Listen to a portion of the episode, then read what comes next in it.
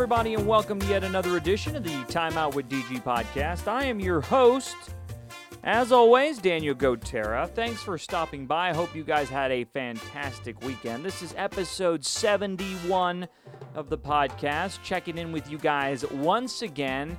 And on this episode, we talk about several stories, uh, Texans, Astros included. We touch on some Marvel news, but I want to start off by talking about this story that came out of New York with uh, the Mets and uh, Francisco Lindor and Javi Baez, formerly of the Cubs, booing fans for booing them. I thought it was completely bizarre. I'm going to get into that in a little bit, but first, let's get through the particulars, shall we? All right. I like listening to this music a little bit. That's why uh, I let it go for a little while. It puts me in a good mood. Time for a podcast, so that's uh, that's what this is all about. Business Matters. Go ahead and like and subscribe to the podcast if you haven't done so already. Please do. Uh, I mentioned it before. I'll mention it again. We're going to have video on this shortly, hoping to kick that off actually in about a month. Um, October, first week of October, right in time for Astros playoffs. That's when I hope the uh, video portion of the podcast is going to be up and running. I've talked about it before. My time is fully consumed with my high school football special that I'm doing on Marshall High School. Uh, that airs on September 18th at 10:30 on KHOU. So go ahead and check that out. Set your DVRs if you can't make it. If you're out partying or if you've gone to sleep already. Um, you know what? To be honest, I, have started to go to sleep by 10:32. I mentioned this. Uh, I think it was last episode or two episodes ago. I think it was last episode that I've uh, started this new workout routine. Uh, I figured because of this whole Delta variant coming back and everything that's going on, wanting to stay healthy, wanting to stay as fit as possible, started a new workout routine. I go to bed at 10:30. I wake up at 6:30, 6:45, and work out in the morning. It's not as hot, and it's uh, so far working out for me. I'm on the second week, third week of this. I'm not even sure. I've lost all track of time, to be honest with you. I think I'm on my third week of this but it's going well so far. I feel good. I feel energized. I feel better. My wife jokes around with me all the time. How can you not drink caffeine? Fun fact about me I don't drink any caffeine because it affects my heart because I've got these uh, heart palpitations. Anytime I drink a little bit of caffeine, my heart starts going crazy. I know. I, I, I realized this several years back. And I, I I never really liked coffee anyway to begin with, but you know back in the day I used to drink iced coffee, which was good, like the caramel macchiatos or uh, frappuccinos or whatever the heck they call it at Starbucks. I used to drink those a lot, uh, but uh, now I can't drink any caffeine. Can't have any Coca Cola products that have caffeine. Only soft drink I really have is Sprite. Um, and then when I really get adventurous, if I'm at a party or something, I do drink Diet Coke and splash some rum in it, um, or some whiskey, or some Crown, or whatever. But uh, that's uh, that's what I like to drink, but no caffeine no caffeine. But this new uh, this new workout regimen, this new schedule that I'm on is is is doing is going pretty well, and that's what I was saying. My wife jokes around with me all the time. So how do you not drink caffeine and stay so energetic? We got two kids running around. I should be exhausted, and you know sometimes I am. I'm driving back home, and sometimes I'm falling asleep and all that. It's not good, but but I you know I, I still feel like uh, energetic. I'm recording this at what like 4:30 in the afternoon. I woke up today about 6:30. I'm still feeling good. Still feeling alive. Like this new breath of fresh air has been injected into me. So I like what I'm doing here with the workout schedule. And uh, yeah, my time has been consumed with that project. It airs in a couple of weeks. I'm trying to track down all the video for it. Then I'm going to start the editing process. I'm writing it now. Um, so you're not going to be seeing me on Channel 11 that much over the next couple of weeks. We got a Texan special coming up next weekend before the season starts. Uh, you'll see me on Sports Extra on Sundays, and if I have to fill in every now and then. But for the most part, the next three weeks, I am booked solid with this Marshall High School football show, uh, which is going to be great. I think it's going to be awesome. We went up to College Station last week to interview one of their former players, De'Von Achane, who's going to be a star with the Aggies this year. We're mixing in a lot of elements, and I think you guys are going to enjoy. You're going to start seeing the promos for that airing soon. I shot some of those last week as well. And I was joking around with them. I've been at KHOU for 12 years, but uh, it, it's kind of a joke, but it's kind of serious too. This is the first time that they've actually promoted one of my works in 12 years. This is my fourth or fifth or sixth sports special that I've done at Channel 11. So I really appreciate the new crew that's in that is in charge and uh, working on our promotions. Excuse me, working on our promotions, making them better. You'll see my face on promos coming up here over the next couple of weeks, pushing the Marshall High School fo- football program, which is on September 18th at 10:30. First time we've been on prime time. Uh, 10:30 spots. It's kind of later prime time, but I think you guys are going to enjoy the show. Uh, what else? What else is going on in the world? Did I have a good weekend? Yeah, I had a good weekend. Grilled out a little bit on Saturday. Um, I got a kick out of a, a, tweet that was sent out about the weather. I think it was the National Weather Service here in Houston said that it's been 100 days since we've uh, had 100 degree temperatures. It's something like that. So it, basically, a whole calendar year since we've had 100 degree temperatures. Um, and of course, that's probably going to get cracked this week. As soon as somebody mentions that, we're going to hit 100 degrees. But, you know, I talk about my weather, but I, I'd be remiss if I didn't say, um, you know, my thoughts and prayers are with uh, the folks in Louisiana. I, I, have friends that are from Louisiana. I have friends that have family in Louisiana. And, uh, you know, checking with one of them this morning.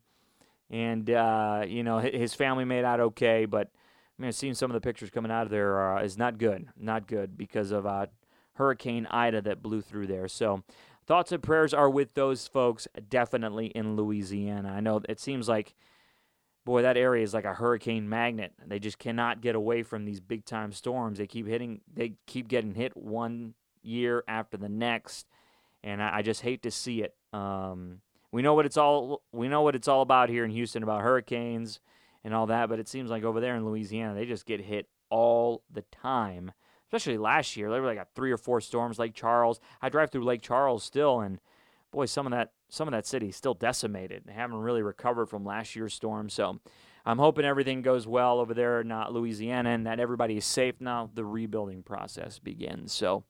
Uh, thinking about those folks, that's for sure. Okay, so let's get right into it. I talked about it a little bit at the beginning. I teased it. Uh, over the weekend, I saw this story pop up. You know, I'm not really concerned with what's going on in the National League. In fact, let's just take a look at some of the standings now. Let me pull it up. Uh, what's going on in the National League? We're an American League town, and I'm an American League f- fan.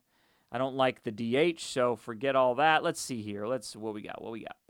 Uh, okay, uh, National League, and let's let's go to the NL East. Atlanta is on a roll. They've been playing some really good baseball.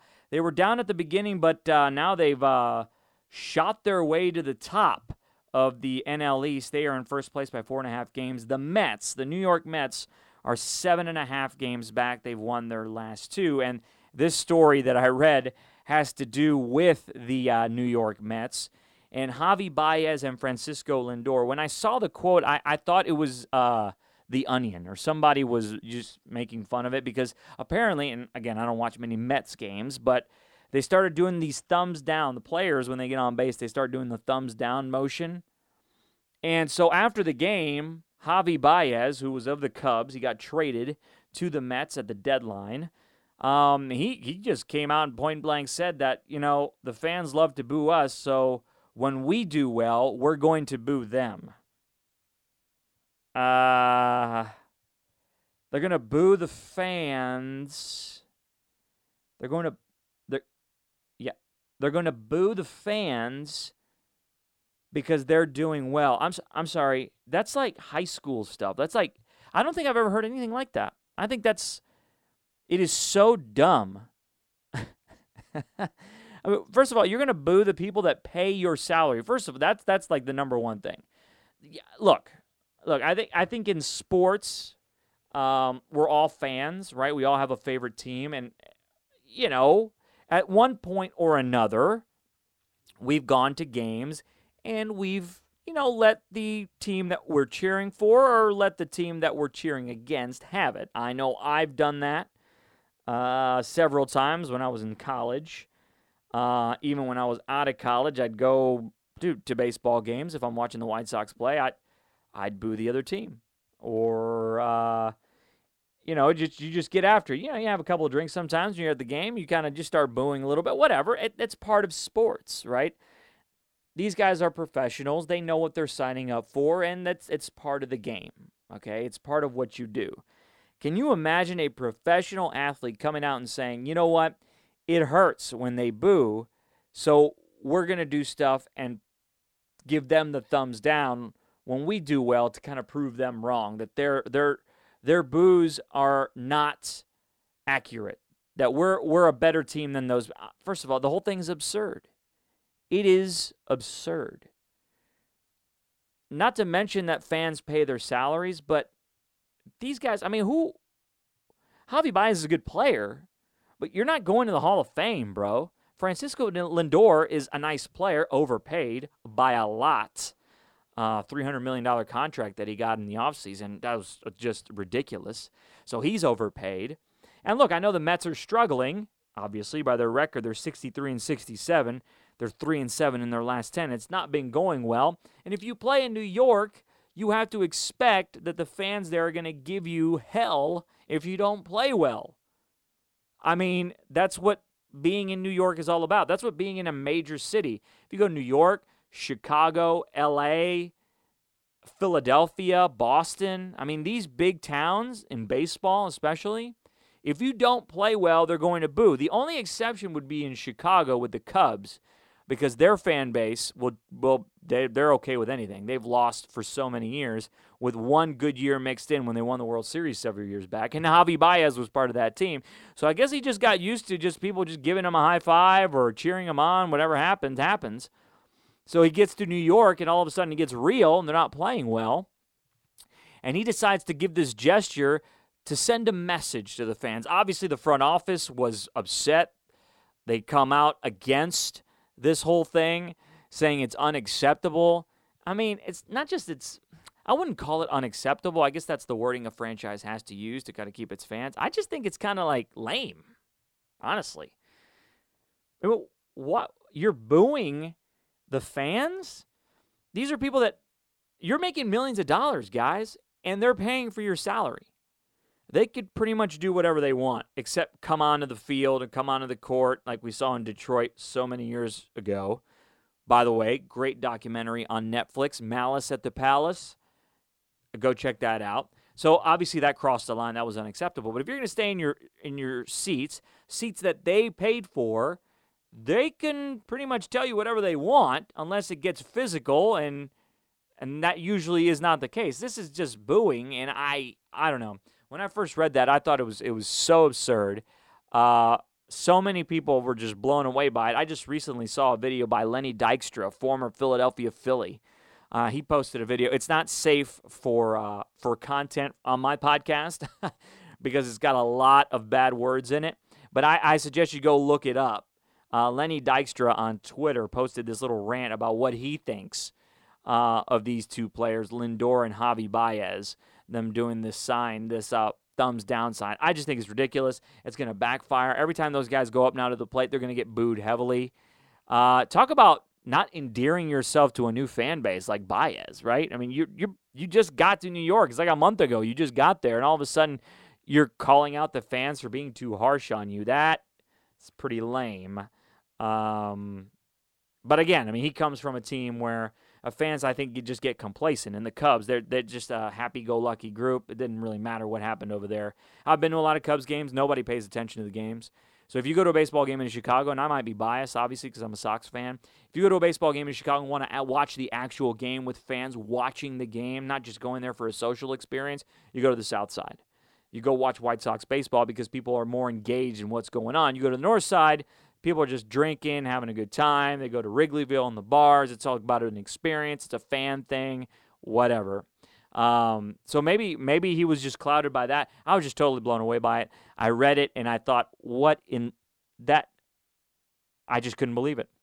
These guys are getting paid millions of dollars. But then again, you know, the social media age has has kind of entitled a lot of athletes sometimes to to feel like they're uh, they should be getting more than what they ought to be getting. And if you're not playing well, for years it's been the fact that you've been booed, you've been chastised by fans. Sometimes it's not fair and sometimes it's not justified, but that's what sports is all about. So, a professional player to come out and say they're going to boo the fans because they've got their feelings hurt is one of the lamest things I've ever heard. Okay, let's jump into some other headlines. All right, first up, the uh, Texans. Texans wrapping up the preseason this weekend uh, against the uh, defending Super Bowl champion Tampa Bay Buccaneers. 23 to 16, the final score. Uh, scores don't matter in the preseason. Uh, a couple of takeaways from this one, if we're going to talk about the game itself. Um, boy, that first team offense did not look sharp. I know Laremy Tunsil's still not in there. I'm not sure he can correct all the problems. They just don't have guys that can win one on one matchups on the outside, right? I mean, they have a bunch of journeymen that they've collected in this offense. They're trying to piece it together to make it one and they don't have a quarterback like a Deshaun Watson that can make plays off schedule to keep drives alive, right? Tyrod Taylor is a nice player. He's a backup player. I think at this point in his career, he probably should not be starting. He did not look good against a Tampa defense, which, yes, they are the defending Super Bowl champions. They played most of their starters. They're finely tuned. They're tuning up for their uh, debut, their opener coming up uh, next week. So, look, I get it.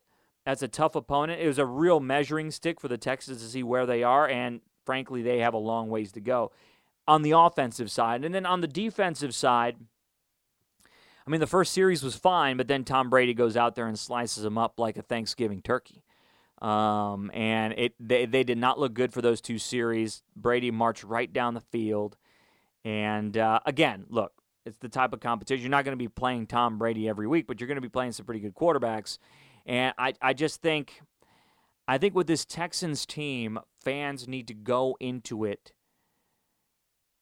knowing they're going to lose a lot of games. And I, and I know that's not fair and that's not the way fans should approach things, but I, I think really with this Texans organization right now, as it's building towards something, hopefully in the future, you have to expect they're going to lose a lot of games. And you have to focus on individual players. That's not easy to do. We did it with the Astros for years here in town. You know, when guys got called up like Altuve and Springer, and you just notice individual things, how they were performing, how they were getting better. And that's what you have to do with this Texans team. The problem with this Texans squad is, yes, they have some young guys. Charles Omenihu, I think, is going to be a good player. Uh, Justin Reid, I think, is going to have a bounce back year. Not as a kicker, even though he has a good leg, not as a kicker, but I think he's going to have a nice bounce back year in Lovie Smith's defense, which I think caters more to his style. Uh, he was doing a lot of run uh, help, run protection last year, and that didn't that that did not fit his style. He looked bad on several occasions, but I think Justin's going to have a nice bounce back year. Uh, but the problem with this team is there's a lot of journeymen, there's a lot of veterans that have signed one year contracts. And so it's going to be hard to pick out the guys that you need to focus on to see who are getting better. Um, you know, the guys like Nico Collins has to get better. Davis Mills, I hope we actually see him play a lot. I mean, I know Tyrod Taylor is going to be the projected starter quarterback, but I actually want to see Davis Mills a lot more about second half of the season when the pretty much the season's going to be over. You, you you have to think that they're going to have to put Davis Mills in there to see what they have. Is there's something to build on for the future? Because if this team is going to be as bad as many people think they are, I think their over under total in Vegas is what three and a half. First, uh, three and a half. That that might be a little high if you think about it. Or was it four? Four and a half? It may have been four and a half that I saw. It may have been lowered to three and a half after the preseason. I'm not sure. I have to check those totals a little later. But you're going to want to see what you have in Davis Mills because if you don't think that he's, you know, NFL starter material, maybe he's a backup and that's fine. Guys have great careers as backups. They come in and, you know, fill in when they have to.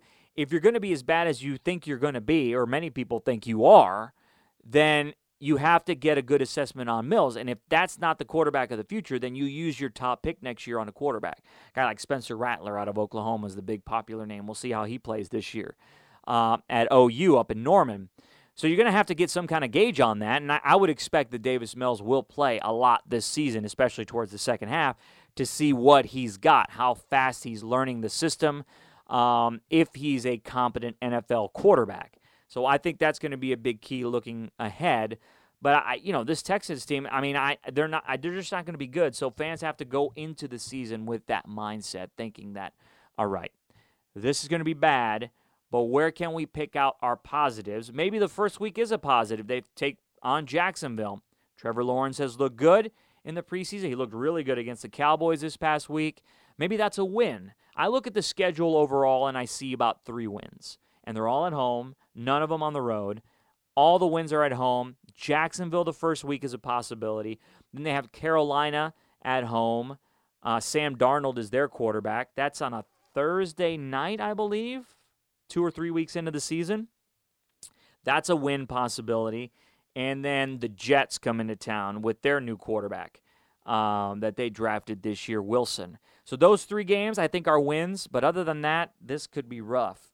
And um, the other news going into the weekend was about Deshaun Watson. I got so excited when I saw Deshaun Watson and trade in the same sense. I thought they had made the deal because honestly, that's all I care about when I when I think about Deshaun Watson at this point. I'm not even getting into his off the field stuff. That's all bad. But I I I, I am not going to be the guy to give my opinion on what's going on off the field with Deshaun Watson. That legal process has to work itself out. When I saw that happen, I thought he was going to get traded. It didn't happen. I think right now the the discussion is whether or not he's going to be on the 53 man roster. That's a tough call. Um, they're probably going to put him on there, but now you have to wait until the end of the season. There's no point in trading him now. You have to see what teams need a quarterback at the end and what kind of draft capital they have to get back. So that's the deal in Deshaun Watson. Uh, until he gets traded, I don't want to hear about him. He's probably going to be on the roster, but uh, he's probably not going to play.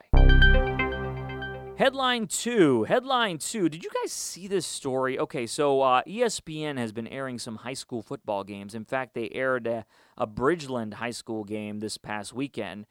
Uh, their quarterback, uh, his name is Connor Weigman. I think he's going to A&M. The guy was a stud. He had a sensational game. Bridgeland has a great team this year over uh, over here in uh, West Houston, up in the uh, Cy-Fair Independent School District. They got a great team. That's one to keep an eye out for in Bridgeland. Uh, so the, you know, the opening weekend they usually ESPN usually likes to air high school games. So one of the games they aired this week was uh, uh, a game between the IMG Academy, which is out of Florida. That's that school that produces all these great school, all these great talents. IMG Academy, and Ohio's Bishop Sycamore. All right, I, I didn't watch the game. I saw some of the highlights afterwards, and really, they weren't highlights. It was just a beating. IMG Academy went out there and beat them 58 to nothing. Uh, but then I saw a clip from one of the uh, broadcasters saying that he felt basically apologizing that ESPN was misled about the abilities of Bishop Sycamore. Let's put it that way. So, this article comes out in Complex, complex.com. The title of the article is High School Football Team May Have Lied to ESPN to Play on National TV. And when I say the team lied, that I'm talking about Bishop Sycamore because it turns out that, well, I'm just going to read it from this article, and this is straight from complex.com. Here we go. Um, the outlet has confirmed that the Ohio School High School let me start over. The outlet has confirmed that the Ohio High School Athletic Association does not recognize Bishop Sycamore as a legitimate high school and their physical location, practice facilities, and roster eligibility could not be verified. It goes on to say Bishop Sycamore's head coach Roy Johnson also allegedly has an active arrest warrant thanks to fraud charges and that many of his players are said to have already graduated high school, and that some of them are JUCO dropouts, and that they played two games in three days. Try to process all that. I urge you to go look at the article online, complex.com. Okay, so ESPN didn't do any background checks on this school. Did you, you just went off of some off the word of a, of a scheduler. It, it, it goes on to say the Paragon Marketing Group. The game was scheduled by Paragon, Paragon Marketing Group, and it was to be broadcast on ESPN. A statement from ESPN says that we regret that this happened and have discussed it with Paragon, which secured the matchup and handles the majority of our high school event scheduling. But man, come on. You got to go back and check what's going on. Are you kidding me? You mean to tell me you scheduled a high school game on national television without double checking what high school team you were covering? Bishop Sycamore out of Ohio apparently is not a real thing. They have non high school players. they have a coach who has an arrest warrant out on him for fraud charges, and they have no legitimate facilities that the Ohio High School Association cannot verify. Dude, I don't think I've ever heard a story like this before that a major television network was duped by a, a, group of guys, really. I mean, they weren't really an organization, a bunch of group of guys that just wanted to play on national TV. And by judging, look at the highlights, they had no business being on that field with this really talented high school team out of Florida. And look, a lot of kids go to that high school in Florida. They move down there, families move down there because that is a recruiting factory. They go down there because they know colleges have their eyes on IMG all the time. And they're usually featured on national television too, and they beat the hell out of them 58 to nothing. I just, when I read that headline, I could not believe that this school or quote unquote school lied to ESPN that ESPN bought it. So all these details are coming out after the fact, and it is just completely, completely wild. I just. Look, I'm not one for broadcasting a lot of high school games or a lot of amateur sports. I hate the Little League World Series on TV, for example. I know that's a hot take. I don't like the Little League World Series on TV. I think it puts too much pressure on kids at a young age. I get it. They love being on TV. It's fun for them. Fine. I understand all that. It's one, it's not a very good product most of the time. No offense to those kids, but there's a there's a reason why we have the term Little League World Series, right? That's because it's not great baseball. And uh, I just, it, it's not a very good product on TV. I don't like it. I covered it once. It was a cool atmosphere. It's fine. I don't think it should be on TV. All the games shouldn't be on TV. But that's my hot take of the podcast. Um, but man, you got to back. You got to do background checks on this stuff. I cannot. I cannot believe uh, this this whole thing. I just just crazy. just just crazy. Headline three Astros. Astros losing to the Rangers, but taking the weekend series. The last game of that series was a mess. They lost 13 to 2. Whatever, the Rangers are bad. It's fine. The Astros are going to go be in the playoffs. Uh, likely going to face the White Sox in the first round, which is my worst nightmare. I hate it when those two teams play each other, as I alluded to in podcast episodes before. Look, I'm a diehard White Sox fan, but I grew up in Houston. I have so many friends that are Houston Astros fans. I work in a Houston television station. So I think I'm just going to be off of Twitter and social media during that series. I, just don't want to run the risk of saying something that's going to make a lot of people mad. Um, and look, because I'm going to be cheering for the White Sox if that happens. I don't want the Astros to win that series. But until we get there, uh, it's nice to see the Astros playing well.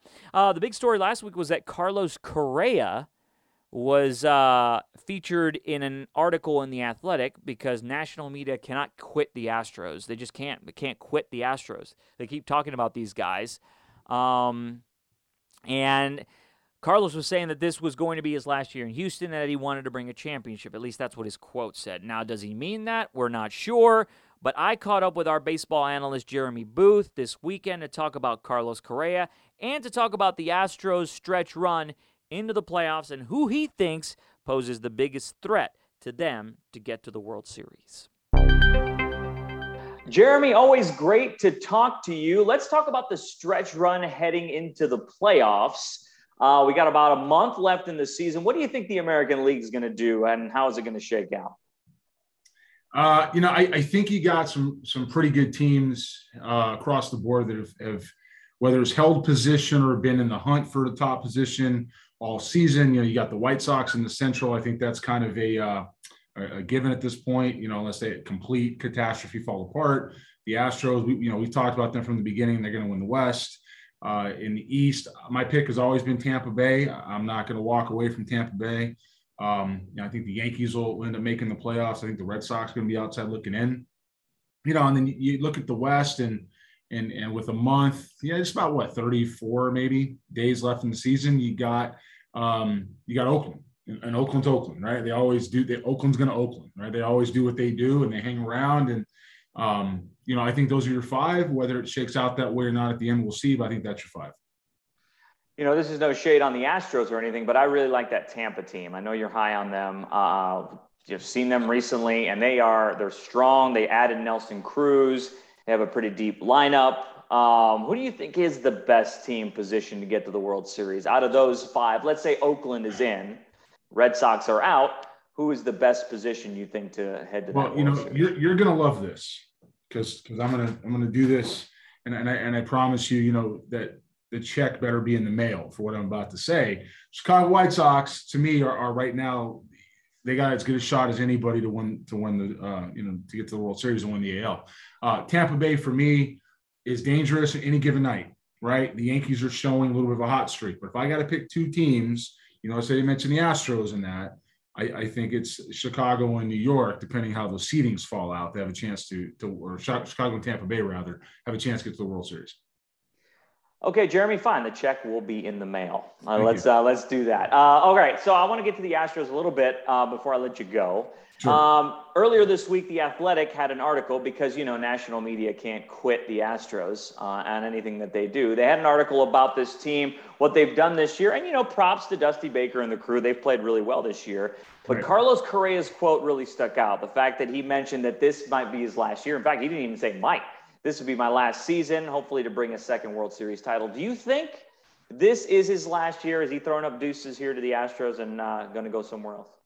let me say this you know in the last two years now i guess because james click has been here for 20 and 21 as has dusty baker um, this organization has gone through a culture change and it's a lot more fun to watch at the big league level and, and listen to at the minor league level now they still need to draft better i think the, the the drafts they've had have borne out to not be that great right you need to draft better but um, this is a this is an organization now that is at least the way they carry themselves befitting of the city Okay, let's say that.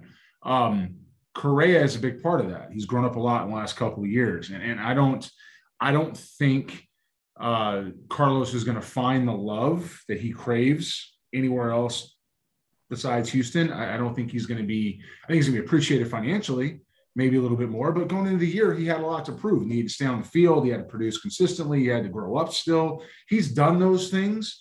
Um, but Carlos has always wanted the love, and I think to him, it's not just a business decision; it's it's a love me decision. And so, while he said it's his last year, somebody's going to pay him. It wouldn't surprise me to be the Astros because the Astros, quite frankly, have to pay him. They've got to keep him here in Houston with this core because there's nothing to replace him in the system. And while they still have competitive bats and, and, and maturing pitching, let's say maturing pitching, right? Well, they still have that. They have a chance to be good. This is the place he resigns, regardless of what he says now. Has he done enough? He bet on himself before the season that he was going to have a big year. The consistency factor has not really been there. He's been up and down. Has he done enough to get that big contract you think that he's looking for outside of Houston? Um, I think you got to look around the league and, and figure out who the suitors are, right? You got to look at Toronto. I know they just committed a bunch of money uh, last offseason, but Marcus Semien may not go back.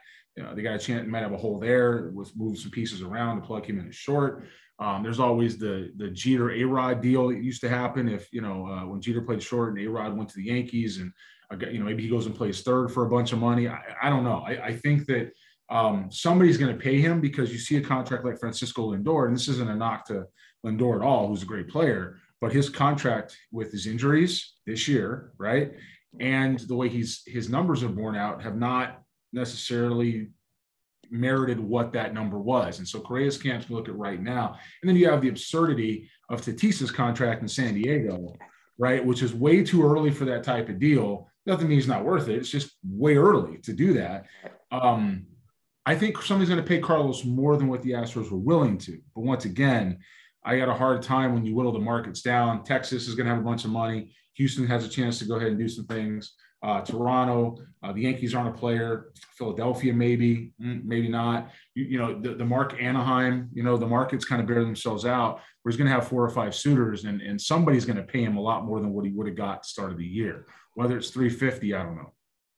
When you look at this Astros team heading into September, I know fans were really upset about the fact how they played against the Royals, right? Now, the Royals are, you know, they got a couple of scrappy kids over there, but I think the Astros have fallen into that category of playing down to the competition. I feel like when they play great teams, they elevate their play a little bit, just from what I've seen. Uh, what is the key, you think, uh, as they head into the playoffs? Is it that pitching staff uh, that we always talk about? Is it the bullpen? Is it something a little bit more?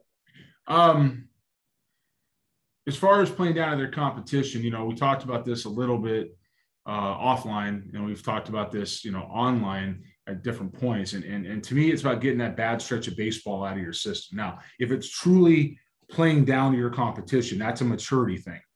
That's a mental thing, right? And it may not be Bregman who's just got back. It may not be Altuve. It may not be Correa or even Alvarez. You know, a lot of these guys have been there before in some kind of capacity. Um, but there's these, these teams are playing are still big league teams. Yeah, I mean, they're still big league teams. You could walk in and play Baltimore every night, and they can still have a chance to beat you. You know, uh, Baltimore, incidentally, Mike Elias runs Baltimore. So you know, you you could you could. I, I got a hard time with that if it's a if it's a maturity question, thinking a team that's not mature enough to play uh, everybody as if they can beat you every given night is a chance to win the World Series. Is, is I guess my point here.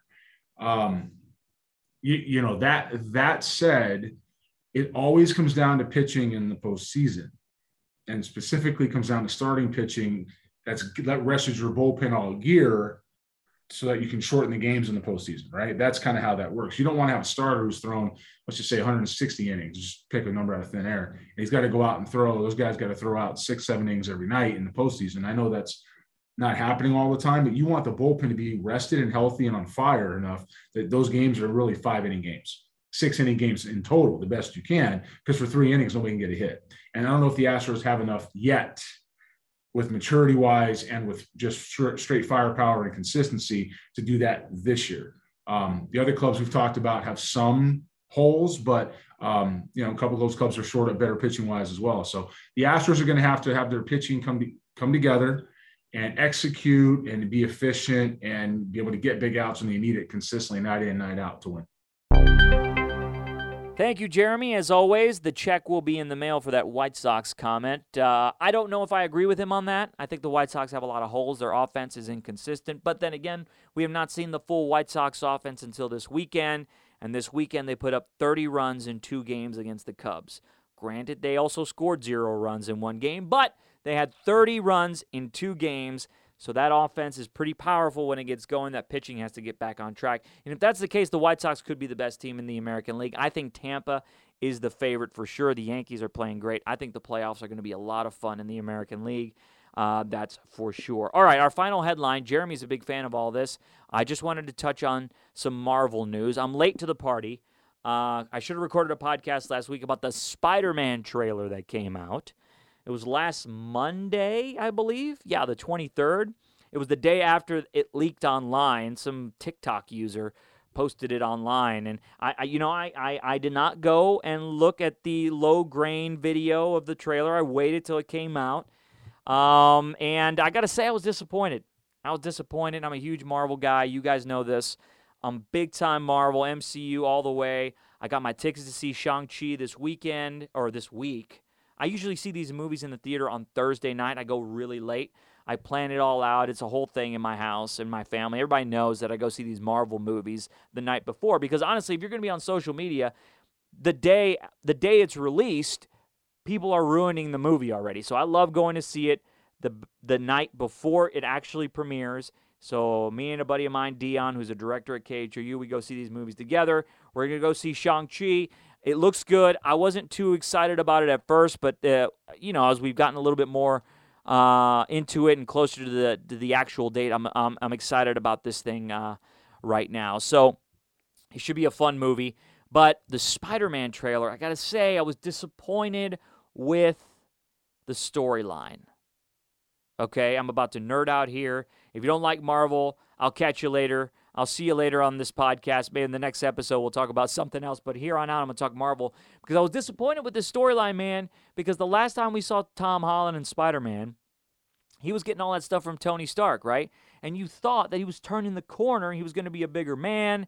He was going to be accepting more responsibilities. And he, he knew his place in the world to help out. He was, and then they reveal his identity, and apparently that just shakes him to the core and now he's running to Doctor Strange for. I didn't like the storyline. I thought I thought it'd be better if he just kind of takes more of a leadership role with the uh, quote unquote Avengers, which, by the way, I don't think there should be another Avengers movie. I think there should just be these movies that tag team some of the superheroes together, but we should never see another Avengers movie. Um, so I was a little disappointed in the trailer. I, I guess I'm excited to see uh, Doc Ock back. Uh, uh, Molina, Alfred Molina's back. I, I, loved his character in the first Spider-Man trilogy. I thought that was cool.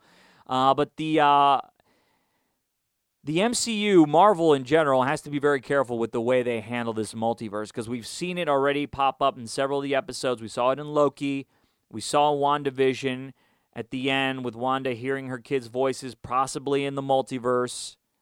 They got to be very careful with the way they handle this because it, I'm not going to lie, it's starting to get a little confusing. Like, who started it? Who's going where? How do we get to what point? I hope that's all explained. I'm not doubting Marvel. I think they're going to explain it. But uh, if you're going to keep all these storylines together and you want to bring in more characters, it's nice to have a multiverse because it allows you to do that storytelling wise, but they got to make it make sense.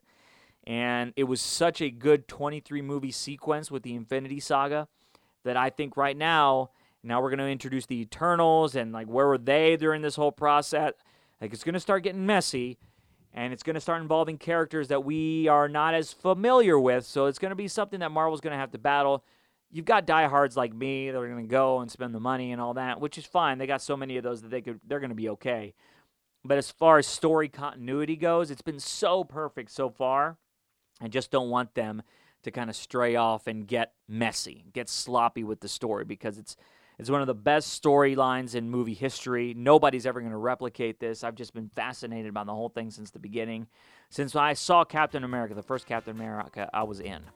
So I, I love what Marvel's doing. I just I was disappointed by the Spider-Man trailer. I can't wait for the second trailer to come out and see where we're going with that in December. Eternals is in November, and Shang-Chi is this week. We've also got What If. The last What If episode was awesome. Loved the alternate sequence of uh, what if the Avengers were taken care of and were beaten by by Hank Pym. Sorry to spoil it, but uh, it's been a week. You should watch it if you're a fan.